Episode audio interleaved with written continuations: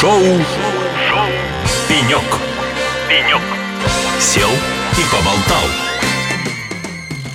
Ну что ж, дорогие друзья, шоу «Пенек» на радио «Эхолосей». А, как вы помните, наш аквариум, наша студия 4 дня будет находиться на Иннопроме в Екатеринбурге, э, на самом большом форуме, посвященном инновациям, промышленности, как следует из названия. На форуме огромное количество гостей из разных государств. Э, Белоруссия большой партнер этого форума, огромное количество участников и, естественно, у нас огромное количество интересных гостей. С вами я, Алексей Рудым, на шоу «Пенек», и у нас на пеньке расположился э, Кирилл Меньшов, старший вице-президент по информационным технологиям Ростелеком. Кирилл, добрый день. А, друзья, здравствуйте. А, Кирилл, спасибо большое, что нашли время в своем плотном графике, чтобы прийти к нам в студию. А, первый вопрос. Как вам Иннопром? Что нашли? Что, что порадовало? Слушайте, очень интересно. Э, честно признать, что я первый раз на Иннопроме. Э, и для меня этот э, такое мероприятие идет в очень сильной синергии с предшествующим Ципром. Угу. То есть я вот их смотрю на них, скажем так, неразрывно. Очень здорово, что они расположены рядом по времени. Надеюсь, что шоу «Пенек» на Цифре тоже было. Было, конечно. Да. А, соответственно, и, слушайте, тоже познакомились с восприятием этого мероприятия. Вот, в моем понимании, они очень хорошо друг друга дополняют. Если Цифр, он больше про IT, больше про информационные КТ-технологии как помощь а, цифровизации и развитию России, в том числе промышленности, угу. а, то Иннопром — это больше уже про результат, скорее по результат работы промышленности. То есть там мы говорим о том, какие нужны IT-технологии, а здесь мы смотрим, что уже получается, условно говоря, в железе, в металле, в роботах. С применением этих IT-технологий. С применением этих IT-технологий, да. А что вот больше всего, есть какой-то там стенд, я не знаю, какой-то объект, который больше всего поразил? Что произвело там наибольшее впечатление? Ну, поразил, наверное, неправильное слово. Я бы сказал, что я был приятно удивлен. Да, так, поразила слишком высокая категория. Я, как э, человек, который закончил Бауманку по специальности роботизация, никогда не прохожу мимо роботов. И что мне, конечно, нравится, здесь есть целый ряд роботов, и уже многие роботы частично российские. Ну что же. Здорово. Ну что же, остается пожелать, чтобы их становилось все больше. То есть, как бы. Именно так, да. Вот. Ну, правда, чтобы они не везде нас заменили, хотелось бы. Как пойдет. А, Кирилл, мы с вами договорились поговорить о а, цифровизации. Да, есть такое модное слово цифровизация, цифровая трансформация, такое очень объемное понятие, под которым, мне кажется, сегодня прячется очень много различных, вообще не всегда совпадающих между собой тем. А, в компаниях есть директора по цифровизации, да, то есть недостаточно там IT-директора.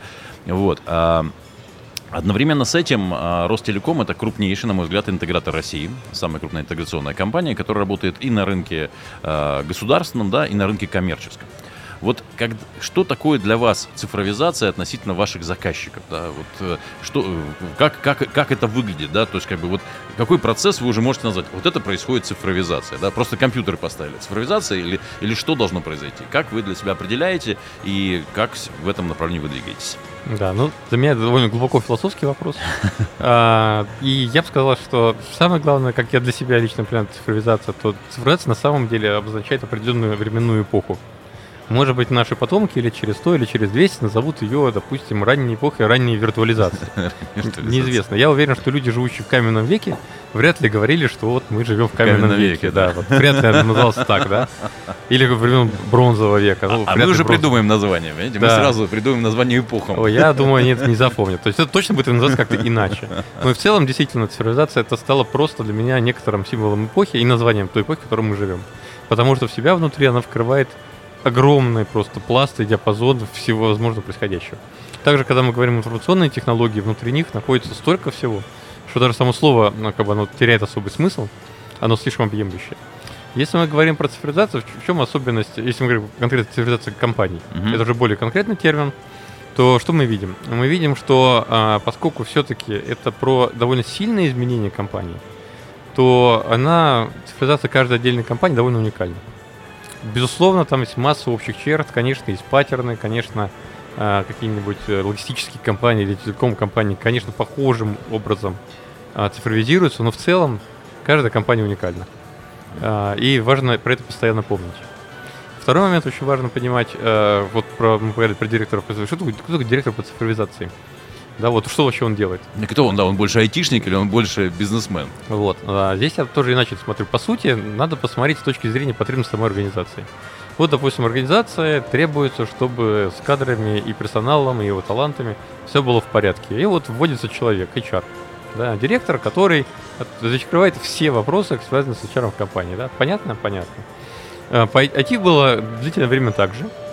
Вот у нас есть информационные технологии в компании. Ну, должен быть человек, который целиком за них отвечает. Тут появился IT-директор. И он отвечает за все без исключения. В какой момент у нас появились все-таки директора по цифровизации?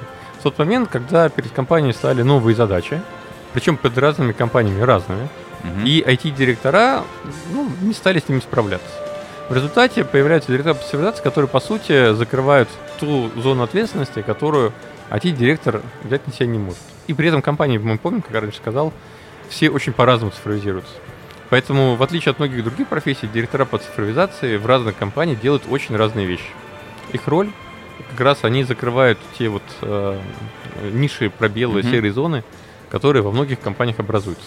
И они целостно отвечают за то, чтобы компания справлялась с цифровизацией. Ну, а вот Ростелеком как интегратор, он э, занимается цифровизацией или решает какие-то конкретные там локальные задачи? Или есть вот проекты, где вы участвуете там полностью в процессе там, конечно. Да, цифровизации какой-либо компании? Конечно, конечно.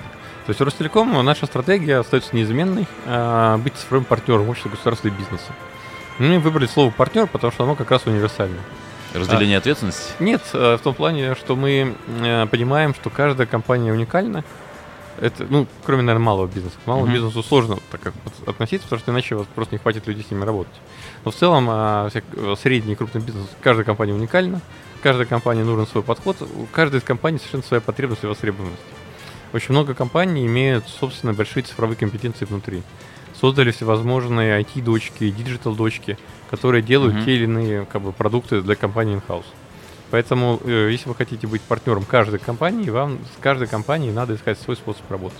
Кому-то от нас действительно нужно только, не знаю, каналы, ЦОДы на colocation, дальше они все сделают вообще сами. Угу. И таких компаний не так мало, как правило, это крупные компании. Э, с компанией следующего, скажем так, группы многое делают сами, но при этом а, многое не могут себе позволить в силу масштаба, угу. поэтому они уже начинают заказывать какие-то дополнительные услуги относительно базовых таких. Ну, есть компании, действительно, которым мы делаем под ключ. Такой тоже есть. Ну, то есть э, у вас есть набор бизнес-консультантов, есть набор э, айтишников, я правильно понимаю? То есть, как бы, как, ну, то есть, вот что такое под ключ, да?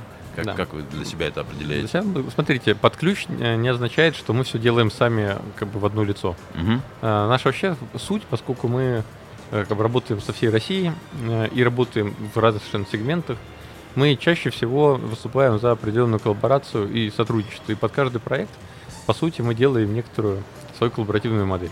Угу. Когда мы говорим, что... Она состоит из э, каких-то внешних игроков еще? Часто или? внешних, конечно. Угу. Ну, то есть, когда мы говорим, что вот какая-то компания, там, сферическая компания Вакууме начинает цифровизироваться и просит нас под ключ, ну, очевидно, что эта компания работает в какой-то индустрии. Угу. И явно это не телеком-компания, вряд ли нас будет телеком-компания просить. А это означает, что своей экспертизы в этой индустрии у нас, скорее всего, нет. Угу. Поэтому неизбежно, конечно, мы вступаем уже в кооперацию с теми, кто в этой индустрии разбирается лучше. Раньше у нас были консультанты, те же самые McKinsey зачастую могли быть именно как бизнес-консультанты, угу. да. Сейчас э, чуть сложнее. А куда, кстати, вот сейчас утекла вот эта компетенция? Она где сегодня? Не, она есть в России. А, все крупные компании консалтинговые так или иначе в России остались, переименовались угу. и имеют достаточно, все еще достаточно серьезную экспертизу. Остаточную или они хорошо развиваются?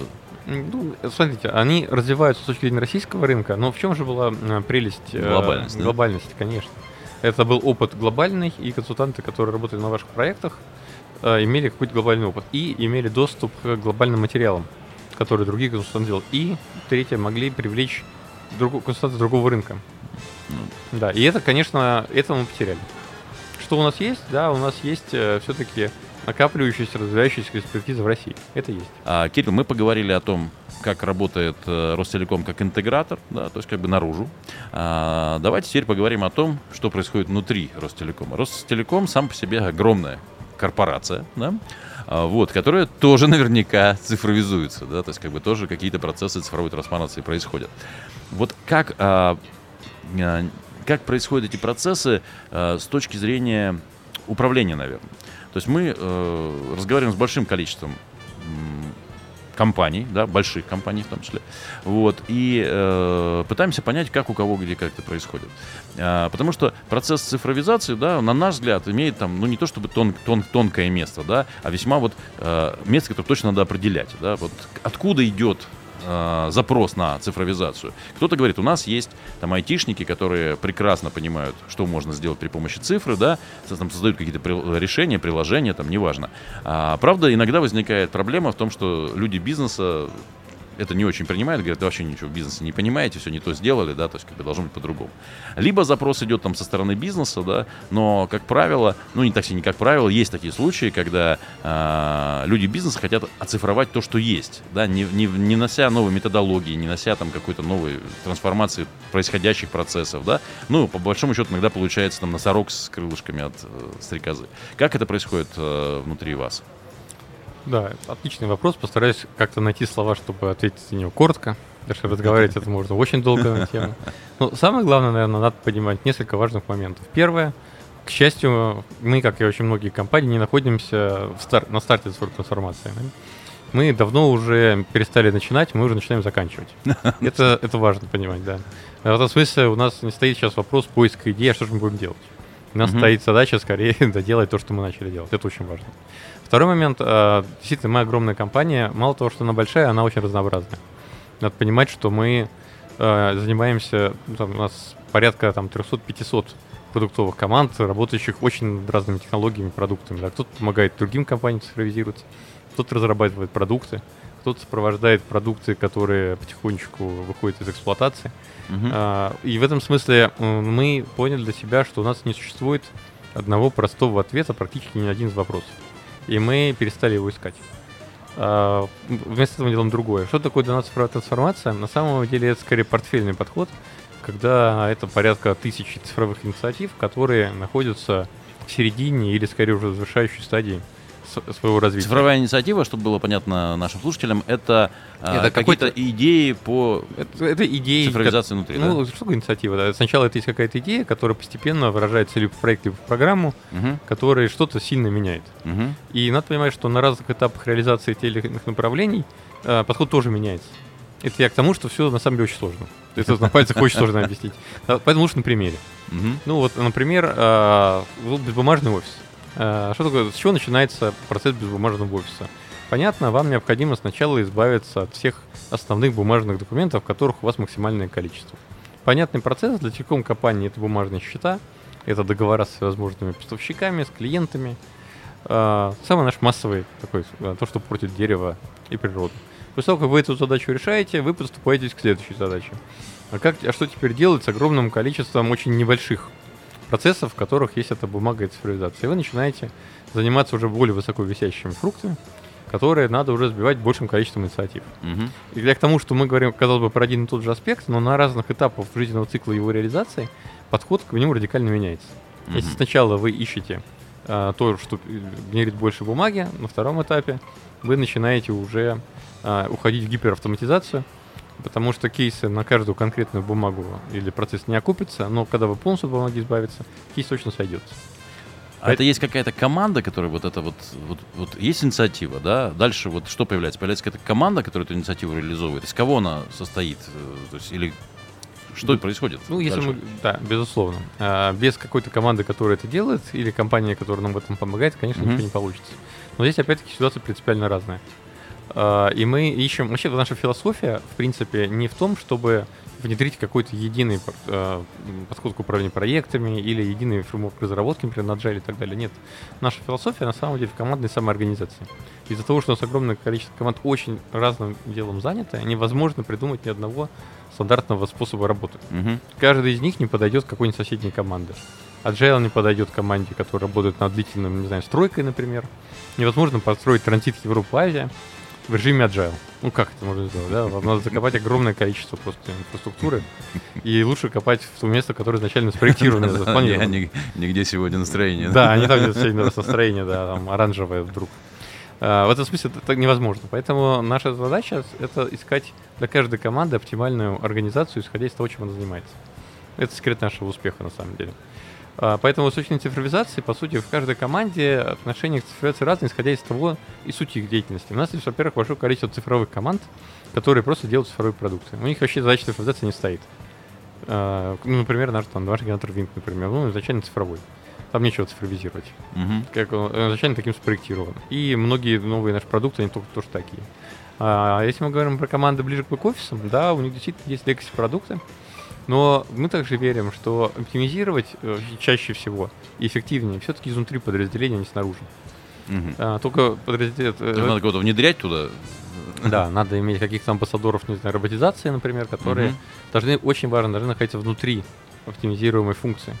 Если делать это снаружи, как это заканчивается на самом деле на втором-третьем роботе, когда люди начинают понимать, что их сразу после этого увольняют, и каждого следующего робота становится в два раза сложнее делать. Это можно делать только внутри, а, и в этом тоже определенный секрет успеха. То есть я бы сказал так, что цифровая трансформация крупных компаний это не какая-то одна, две, три, четыре, пять больших историй. Нет, это на самом деле огромное количество небольших историй, из которых в итоге потом, как из кубиков Лего, и складывается цифровое будущее компании. А есть э, какие-то механизмы, э, примеры? Вот э, вы производите, производите у себя внутри какие-то процессы цифровой трансформации. Вот э, облекаете ли вы потом это в форму некого продукта, да, то, чтобы предложить рынок? То есть, грубо говоря, продаете ли вы свой опыт на рынок? Конечно, э, в рамках нашей последней стратегии, как раз IT-стратегии, мы ввели такое понятие, как э, коммерциализация внутренних IT-разработок. Мгм. Раньше действительно мы относились просто, если мы видим, что это цифровой продукт, который будет востребован, ну хорошо, мы создаем готовый цифровой продукт. Сейчас, да, мы видим, что многие наши технологии, которые находят применение внутри, э, также имеют хороший потенциал применения снаружи. Хорошим примером является наша платформа БТК данные. А, Это полноразмерный э, стек, который, на котором сделаны все наши Big Data и данные Ростелекома, полностью импортозамещенный, который действительно мы поняли, что это нужно не только нам. А, Изначально мы решили задачу построения хранилища Big Data внутри компании. Потом мы поняли, что в рамках этого мы создали действительно хорошие рыночные продукты. Поэтому сейчас действительно мы их активно продаем. Примерно тем же путем ничего нового шел Amazon со своим э, AWS. Мгм. Примерно так же мы решили тоже идти. Понятно, что мы не идем огульно, конечно, мы сначала тестируем спрос вообще, насколько это востребовано и нужно. И только в случае, если действительно такой спрос оказывается, мы этому вперед не идем.